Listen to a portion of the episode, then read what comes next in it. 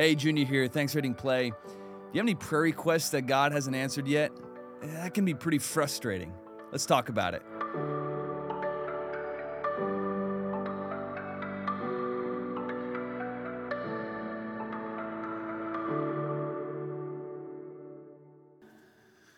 So I just want to jump into the deep end, like right off the bat, with a heavy question.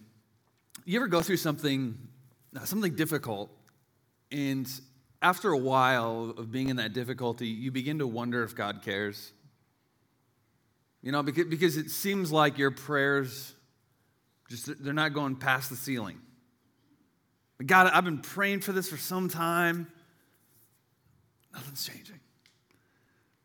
So like every Tuesday at 10:30, our staff across all campuses and, and camp, we, we gather at, at, one of our locations and we pore over prayer requests from our Connect cards. So some of you filled out prayer requests early, and we're going to pray for those on Tuesday.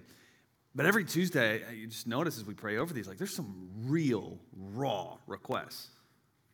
Uh, couples who want nothing more than to conceive. You know, it feels like hope and dreams, even identity is, is like on the line.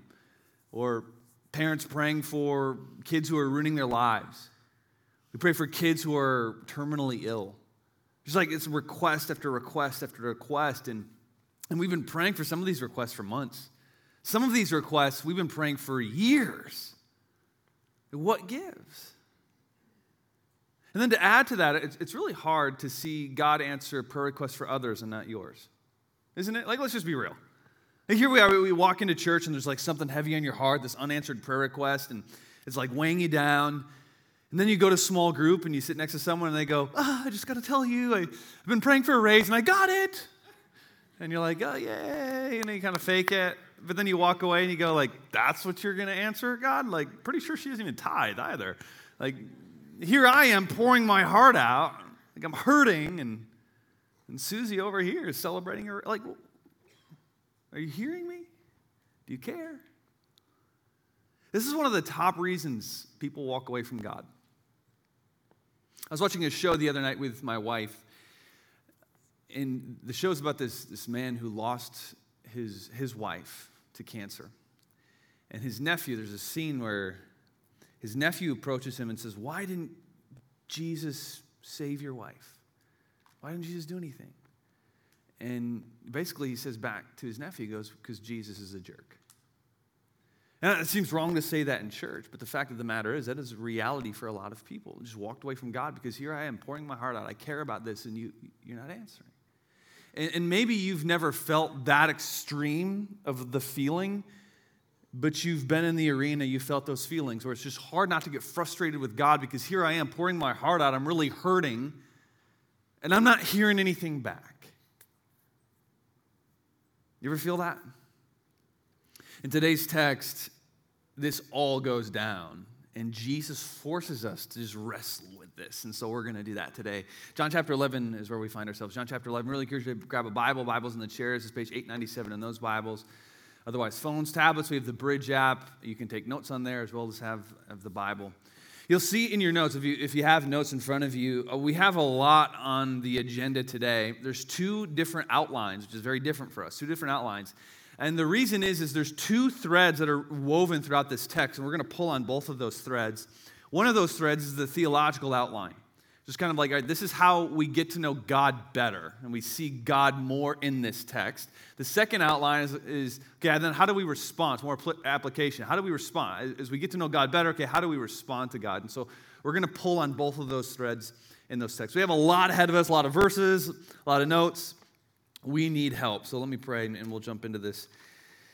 Father, I thank you for your, your word. I thank you that you are a God who, who listens and you are a God who cares, even though sometimes it feels like that's not true. God, I, I thank you for what you're going to show us in your word today. Uh, please speak to us. We are listening. And may you remind us just uh, the weight and the seriousness of what we're doing right now. Probably the most important thing we're going to do this week is gather together with brothers and sisters and hear from Dad. And so may you remind us of the weight of this. May we take this very seriously as, as we hear from you. We thank you for your word, and we pray this in Jesus' name. Amen.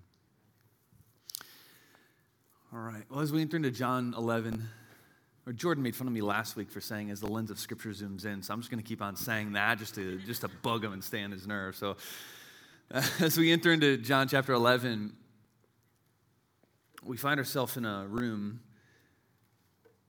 A bead of sweat runs down his forehead as his body shivers from a burst of chills. See, for the last week, he hasn't left bed. His body is weakening, muscle atrophy, his lips are chapped, dark circles around his eyes. His sister wipes the bead of sweat with a damp cloth and rubs his head. See, it's her shift right now. In an hour, her sister will come in and take the next shift. The shift looks like just changing bedding, trying to get him to eat or, or drink, at least sit next to him and let him know he's just not alone. But this is draining, just staring at him like this, this overwhelming feeling of, of helplessness. It's then the front door opens and her sister Martha, in typical Martha fashion, shows up early carrying fresh linens and a jar of water and, and some bread. Mary stays sitting next to her brother and says, Martha, he seems to be getting worse. I think it's time we send word to Jesus. Only Jesus can fix this at this point.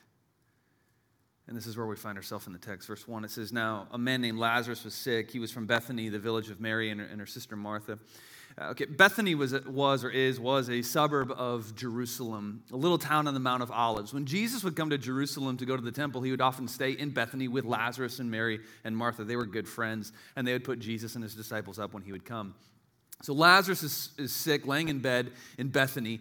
Jesus is likely in the area of Bathania up north.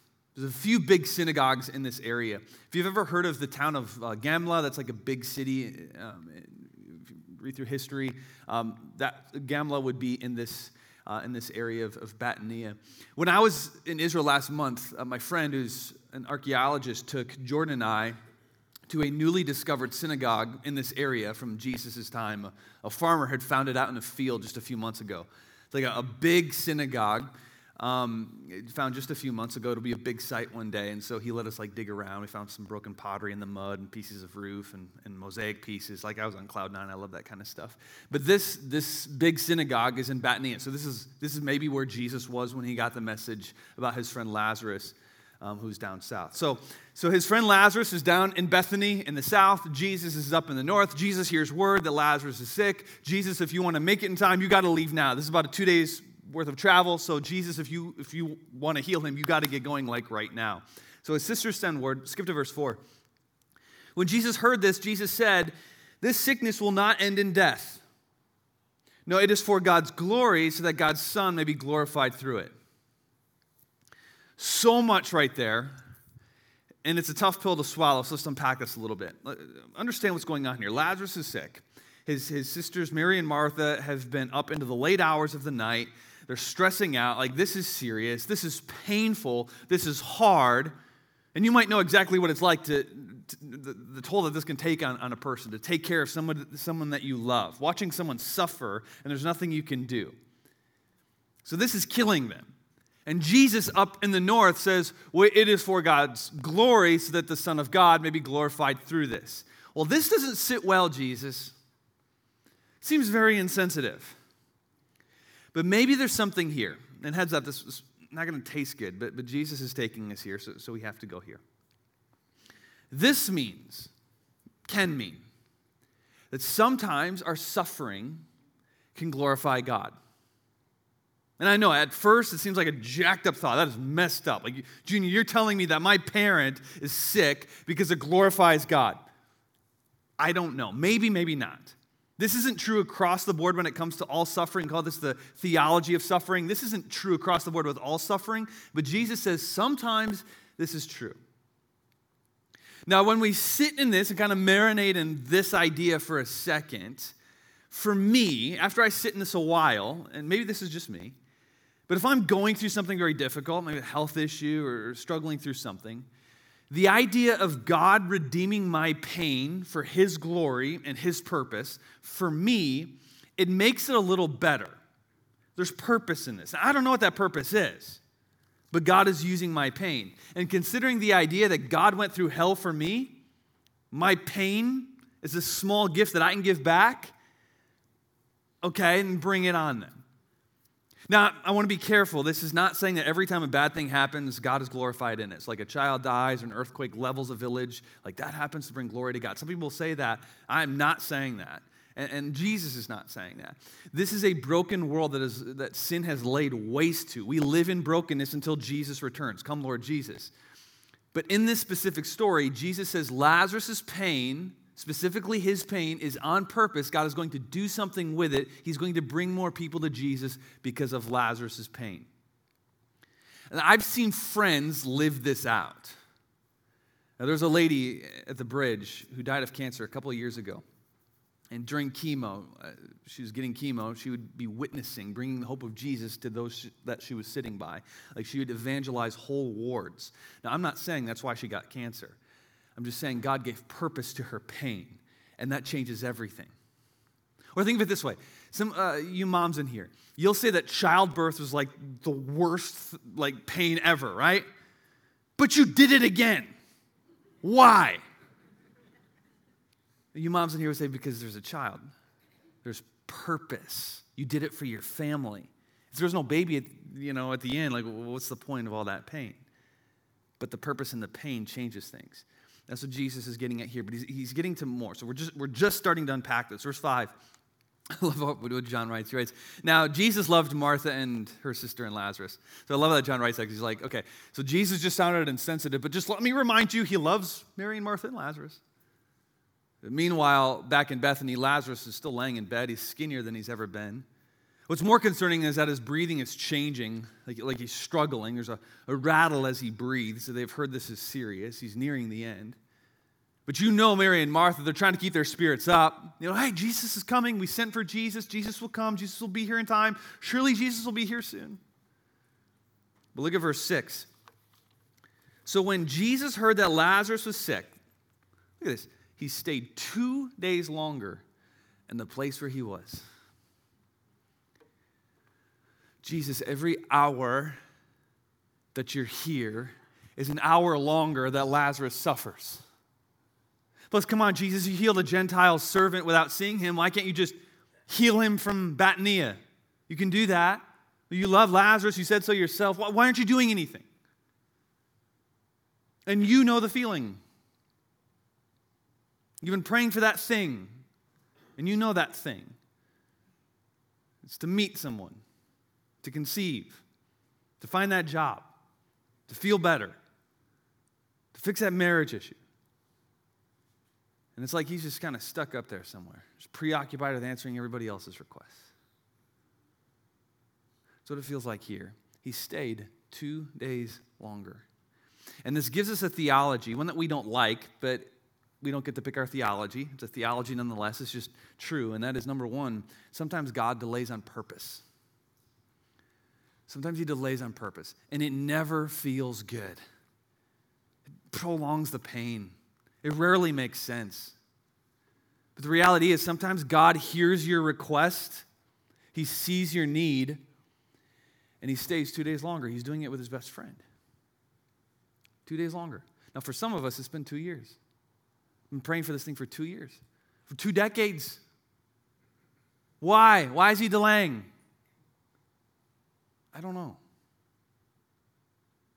Initially, when I was studying for this, I had like five minutes carved out here to talk about possible reasons why God delays. Maybe he's delaying, you know, because of this, or maybe maybe for this reason. You know, he's not answering you, or he, he's asking you to wait. Maybe because of this. You know, here's a possible reason that God is God is delaying. I just scratched those thoughts. It felt wrong. Like me standing up here trying to make sense of your pain as if I know the deep hurt that you're going through, and then to have the audacity to then stand up here and then like give a reason, God's reason, as if I know. I can't do that. Why does God delay? I don't know. Many different reasons. And they're all His, they're not ours. Like His thoughts are higher than our thoughts, His ways are higher than ours. This is not a fun theology to run into, but, but, but it's just true. Sometimes God delays on purpose, and we're seeing it here. But there's more. Two days passed by, verse 7, and he said to his disciples after two days, Let us go back to Judea. Now that's where Bethany is. So uh, Judea is uh, southern Israel, Galilee is northern Israel.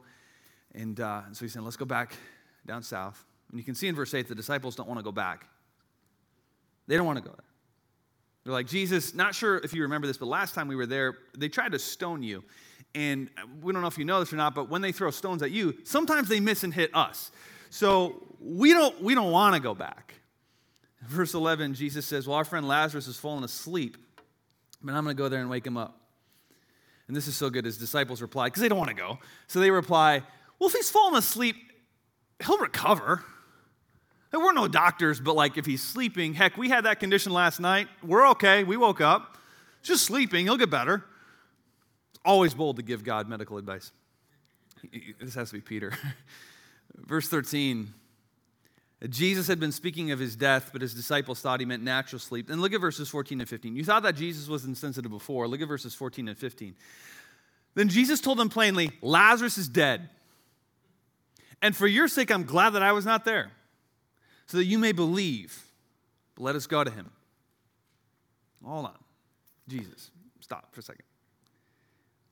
You knew your best friend who you love, you knew he was going to die. Yeah. And you let him suffer for days while you hung out up here. Yeah. And you let his sisters worry and nurse their brother until he died. Yeah. You know they're down south weeping and mourning right now. They're angry with you, probably. I know. See, for some of us, this really wrecks our theology. For some of us, it really wrecks our whole concept of Jesus. The popular belief of Jesus is that, like, Jesus is some nice guy. You know, he's like a Ryan Gosling kind of guy, just super, super nice. And the Father, you know, up in heaven, he's like some genie just wanting to grant everybody's wishes and make all your wildest dreams come true. And then you read this and you go, oh, this doesn't seem right. This seems wrong. Lazarus is dead. then Thomas speaks up. You know, there's always that one person who, in, in, like your group of friends, who's always depressing. You know what I'm talking about? There's always like that Eeyore of the office, you know, or the Eeyore of the family. Maybe you married an Eeyore, or maybe you are an Eeyore. Like everything's bad.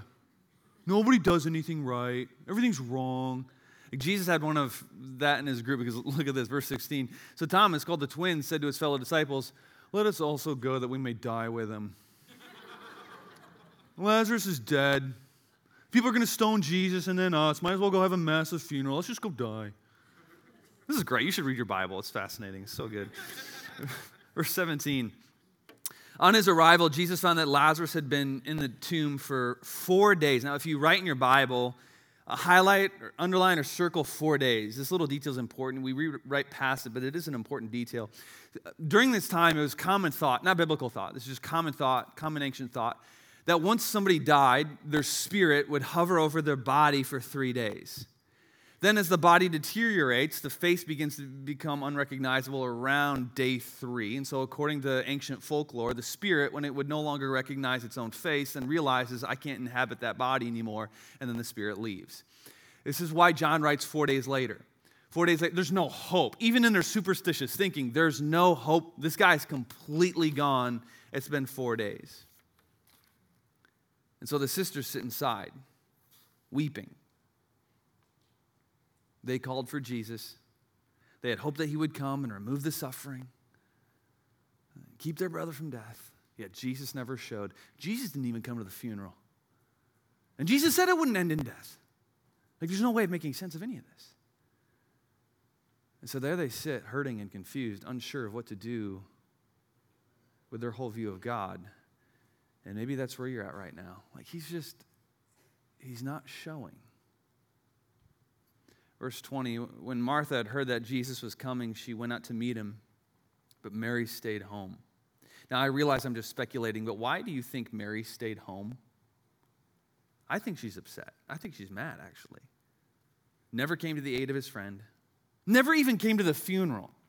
Jesus heals strangers, Jesus heals Gentiles. Seems like Jesus loves all of them more than us.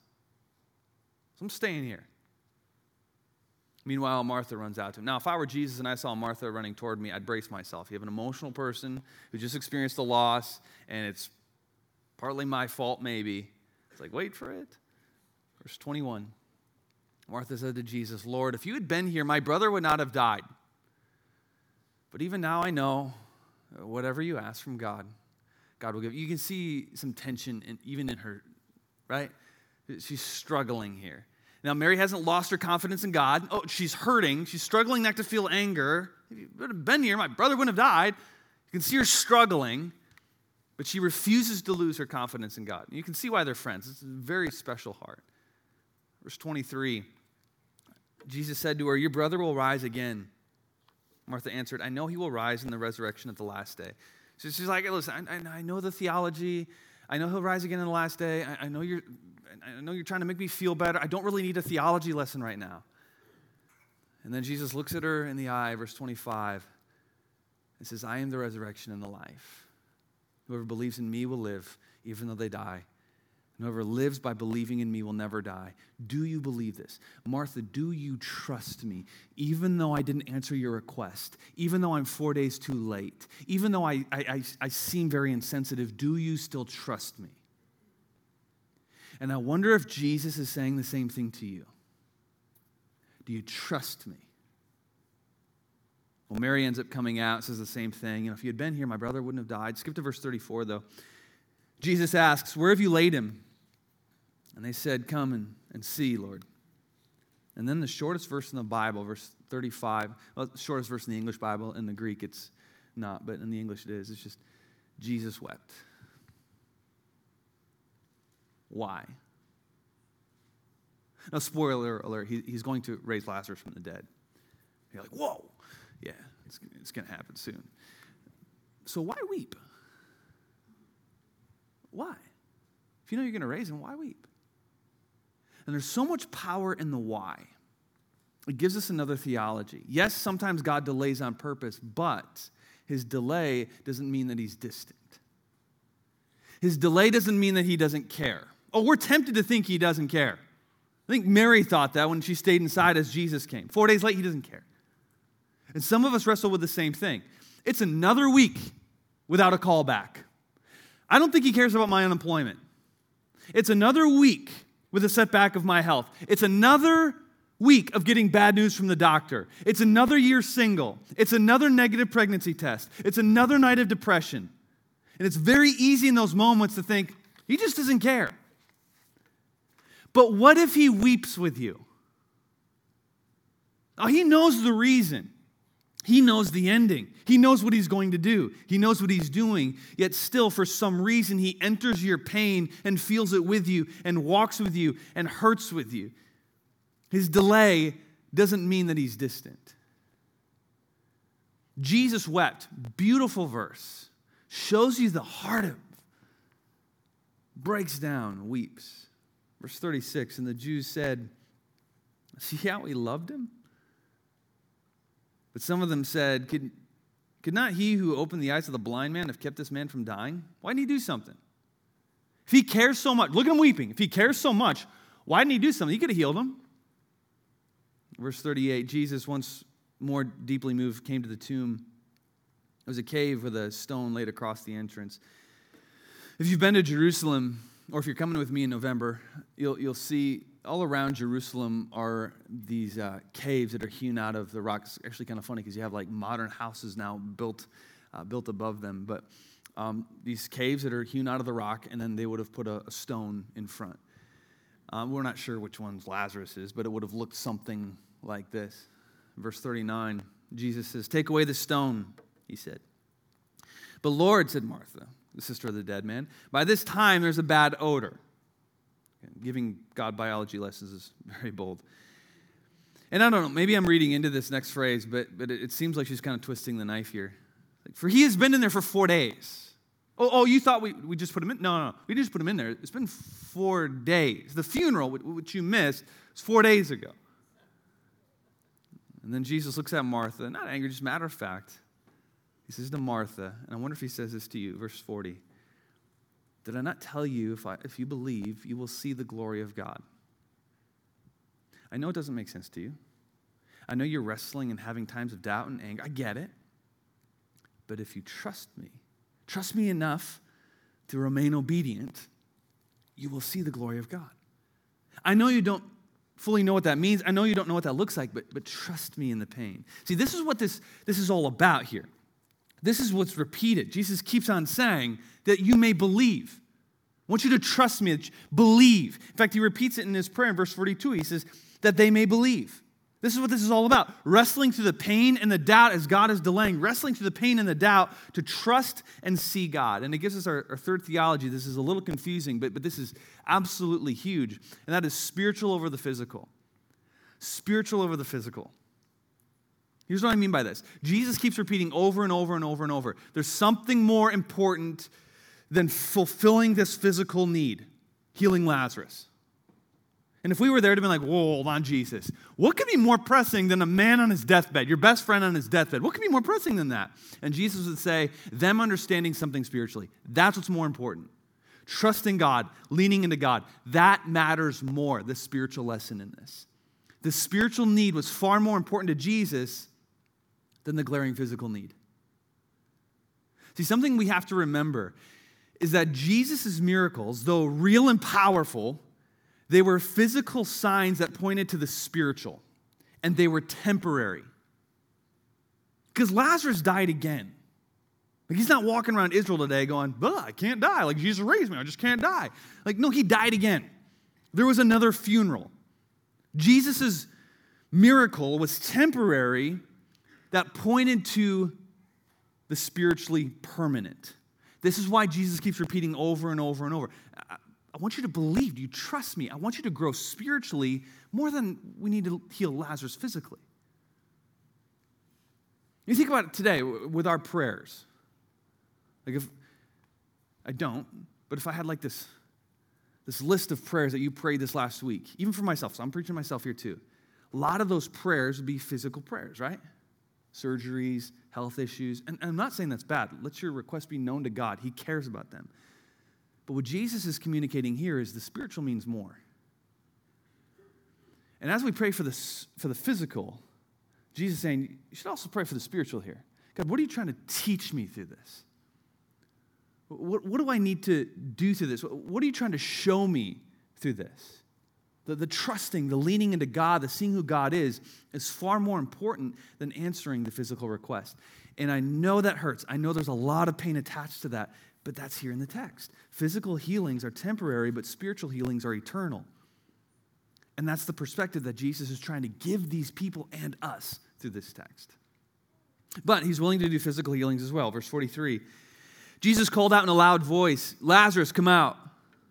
The dead man came out, his hands and feet wrapped with strips of linen and a cloth around his face. Now, you picture this. You know the crowd's freaking out, right? Like we would be. If, if we were doing a funeral right now and a guy just sat up in his coffin, we would all bolt out those doors. I would beat you all out those doors. Like, there's no way I'm sticking around for that. That's why I think Jesus says, like, later on, everyone's like backing up, like freaking out. He's like, take the great clothes off and let him go. And it's this that terrifies religious leaders this power right here. Because now Lazarus is walking proof. They can't dispute this miracle. In fact, it's funny in the next chapter, um, the religious leaders, they want to kill Lazarus because Lazarus is walking evidence of the power of Jesus. And so the religious leaders, they get together and they try to plan how to kill Lazarus and get rid of the evidence. And I just imagine Lazarus hearing word of this and just laughing. Oh, they want to put me to death? Been there, done that. This doesn't scare me anymore. Like, bring it on. And so begins the plan for crucifixion. So, what do we do with this? Look, it's a fun story. Like maybe, maybe if you went to church when you were a kid, you may have heard this story. It's like a popular kid's. It's such a good story. And the theology in it, though tough to swallow, it's very, very helpful. But what do we do with this?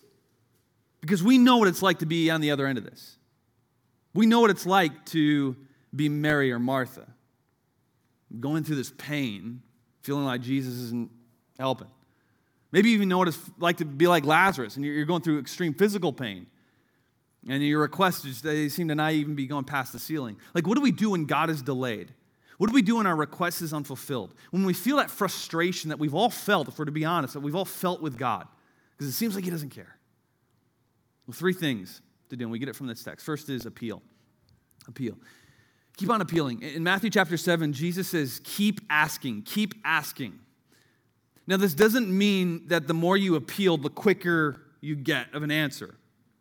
Because maybe God is saying no, which, by the way, is still an answered prayer. I always kind of like laugh a little bit when people say, well, God hasn't answered my prayer, when it's obviously no. You know, like my kids, like if they were to ask me for something and I say no, they can't go to their mom and say, well, dad didn't answer my question. No, it, it, the answer was no. So sometimes no is an answer. But regardless, keep asking. Keep asking. See, prayer is prayer is all about aligning our will with God's. Our will is broken. My will's broken. There's stuff that I want that's just not good for me. So prayer is this realigning my will with God's. So if there's something that we want and don't have, through prayer we go to God, and God will either grant that or he will change our will, realign our will, and give us peace about not having it. For example, this was Jesus the night before he went to the cross. Uh, Jesus in prayer, he said, Father, if it be your will, let's do something else, not the cross. And God said, No, my will is that you be crushed. And so Jesus spent the night realigning his will with the Father, and then the next day embraced the cross. See, that's what prayer is. Often we have this misconception of prayer, uh, this selfish approach with prayer. I'm just going to go to God with my list of things that I want, and hopefully we can tick off all of those. No, no, prayer is, prayer is far more than that. Prayer is this exchanging of wishes. Okay, God, this is what I want. what do you want? Please, I want this, but, but I surrender it to you. Ultimately, what you want is better. I recognize that. And some of us have stopped appealing because we haven't gotten what we want. No, no, no. There's more work to be done. Work to be done in you. So keep appealing. If he's saying no, he'll change your heart. Over time, he'll give you peace. But if there's something on your heart, Go to, go to the Father. He's your dad. He wants you to come to him. So keep appealing. Uh, number two, trust. Trust. It seems like such an ethereal idea. So let me put it this way. Here's what often happens when uh, in pain and confusion, and a lot of us are here right now, is we get hyper focused on our pain. It's, it's a natural reaction. Like if there's pain, our attention goes to the pain to alleviate the pain. It's kind of like uh, last November. I was p- playing in our, our church's uh, football game. We always do it on Thanksgiving, called our Turkey Bowl. Uh, we're playing, and, and my brother-in-law and, and, Hayden, one of the worship pastors, jerks, put me on my back and, and hurt my shoulder. So for a week, a lot of my attention was going to my shoulders, just like holding it right, sleeping different. Every activity was different. Like brushing my teeth was, was, was different because I was giving attention to my pain. That's natural, even healthy to do. This is often what happens when we have an, an unfulfilled prayer request is we become hyper focused on it. And suddenly, uh, it's very easy then for that to be all consuming with our life. Finding that person. Can't really think about anything else except for finding that person. Hate being single, or having a baby, or getting healthy, or becoming financially stable. Life easily becomes all about alleviating that suffering. And again, that's just our natural response to that. But what Jesus is doing here and what he wants to do in your life is he wants to pull you out of that hyper focus a bit, still care about it, but pull you out of that hyper focus to get a bigger perspective in the midst of pain. Saying, I know you're hurting right now. I, I know you're bothered, but can you acknowledge in your pain that life, the activity of God, is bigger than the pain you're feeling in that unfulfilled prayer request? that maybe there's more going on than this. Now, that's extremely hard, but this is when trust comes in. This is why Jesus keeps repeating Do you believe me? Do you trust me? And some of our lives, some of our prayer lives, some of our, our views of God, some of our attitudes would change drastically if in our prayer we started declaring our trust with each request. God, I want this so bad. I'm hurting so much. But more than you alleviating this, more than you giving me this, I want you to know I trust you. I don't get it. I don't get why I'm going through this. I don't get why I'm hurting right now. It's hard for me not to be frustrated, but I trust you. I trust you. That is special, and that can be a game changer when it comes to your prayer life and your spiritual walk. So, trust. And third, so appeal, trust, and then obey. You think about this text the, the disciples, they didn't want to go down south into dangerous territory, but Jesus made them obey. And then their obedience brought them to a story that everybody's still talking about. Or even more than that, Jesus asked the people to roll away the stone. Even though they didn't want to. Hey, it's going to smell. Once, also, once we move the stone away, we're going to see the dead guy. We're going to like relive all that pain again. We don't want to roll the stone away. Plus, Jesus could have rolled the stone away himself, couldn't he have? He did later on with his own grave. Jesus can roll the stone away. Why is he asking them to do it? Because he's asking for obedience, and he is with you. Can you obey in the pain? See, another thing we do when, when there's pain or there's confusion, we have an unfulfilled prayer request, is, and we're all guilty of this, is uh, when we're hurting or when we're confused, we easily give ourselves passes. Ah, I know I shouldn't do this, but like, ah, look what I'm going through. You know, I know I, should, I know I shouldn't have said that. I know I should do that, but look what I'm dealing with. I mean, we hear this all the time. You know, ah, I know I shouldn't treat my spouse that way, but gosh, look who I'm married to. I know I shouldn't be with them. I know I shouldn't have that attitude. I know I shouldn't be looking at that. I know I should serve. I know I should be doing that. But come on, like, look at my pain. Look what I'm going through. It's like, okay, isn't that when obedience really matters, though? To take that next step in the hurt? To do, to do the difficult when it doesn't make sense? Isn't that when obedience really matters? Jesus wanted obedience. Roll the stone away. He could have done it himself. He wanted them to do it. And their obedience didn't raise Lazarus, that was all God but their obedience rolled away the stone to see the work of God behind the stone. See, our obedience gives us a glimpse into the activity of God. When we obey, it often gives us this glimpse into what God is doing. But when we give ourselves a pass and we disobey, we are then blinded to the work of God, what God is doing. Had they have disobeyed Jesus and not rolled away the stone, they wouldn't have saw. And that plays out in our lives as well. So easy to make excuses. And when we do, we miss moving the stone to see what God is doing. So, find yourself hurting, confused, unfulfilled prayer request, frustrated with God, feeling like He's distant. Keep appealing, trust, take that invitation to a bigger perspective, and obey. And the next time the next time you find yourself wrestling with that unanswered prayer, remember the cross. After Jesus' appeal to skip the cross, God said no, unfulfilled request. Jesus hung on the cross. Oh, he could have done something. He could have escaped it all. God could have answered his request and pulled Jesus out. I don't know about you, but I'm glad he didn't. I'm glad God had a different plan. I'm glad he went through the pain. I'm glad that God delayed and then walked out of his grave. And someone who would do that for me, someone who would that, have that kind of vision, someone who would have that big of a perspective, someone who would go through the pain for me, I guess I can trust him calling the shots even when they don't make sense to my fallen mind. The following Jesus will have unfulfilled requests. It is what it is. There's pain and there's confusion and there's loss.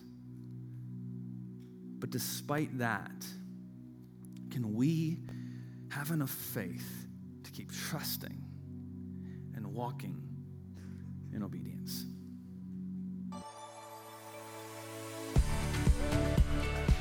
Thanks again for listening. If you enjoyed the podcast, would you give it a share? It goes a long way. Also, don't forget to subscribe if you haven't yet. Hey, God has something for you today. Go after it. Blessings.